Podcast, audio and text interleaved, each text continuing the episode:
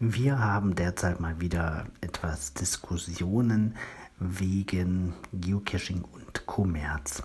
Ihr wisst ja, dass wir Geocaching durchaus als Marketinginstrument auch hm, verstehen und betreiben. Denn wenn ein Geocache irgendwo veröffentlicht wird, dann kommen dort Leute hin. Und wenn man den Geocache natürlich jetzt in der Nähe eines Geschäfts platziert und das auch thematisch daran anbindet, ähm, beispielsweise hier dieser Kaffee-Geocache genannt, ähm, den wir häufig zitieren, dann ist es natürlich auch naheliegend, dass dadurch irgendwie Kundenkontakte initiiert werden. Das ist auch durchaus der Sinn dahinter. Da haben wir gerade aktuell ein Video auf Facebook ähm, ja, gelaufen, welches wir mit etwas ähm, Facebook-Ads pushen. Und da gibt es natürlich einige Diskussionen drüber.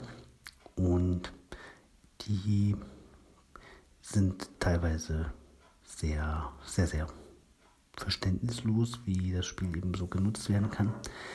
Mm, da, und, und, häufig kommt darunter Kommentare wie, dass die Guidelines für uns gebogen werden und so weiter. Und das möchte ich einfach nochmal betonen, dass es nicht der Fall ist. Die Guidelines gelten für uns genau wie für alle anderen auch.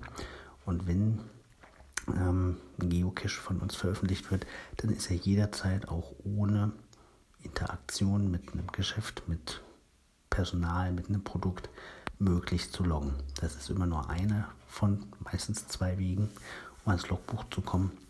Und ähm, eine regelkonforme Lösung des Geocaches ist immer integriert.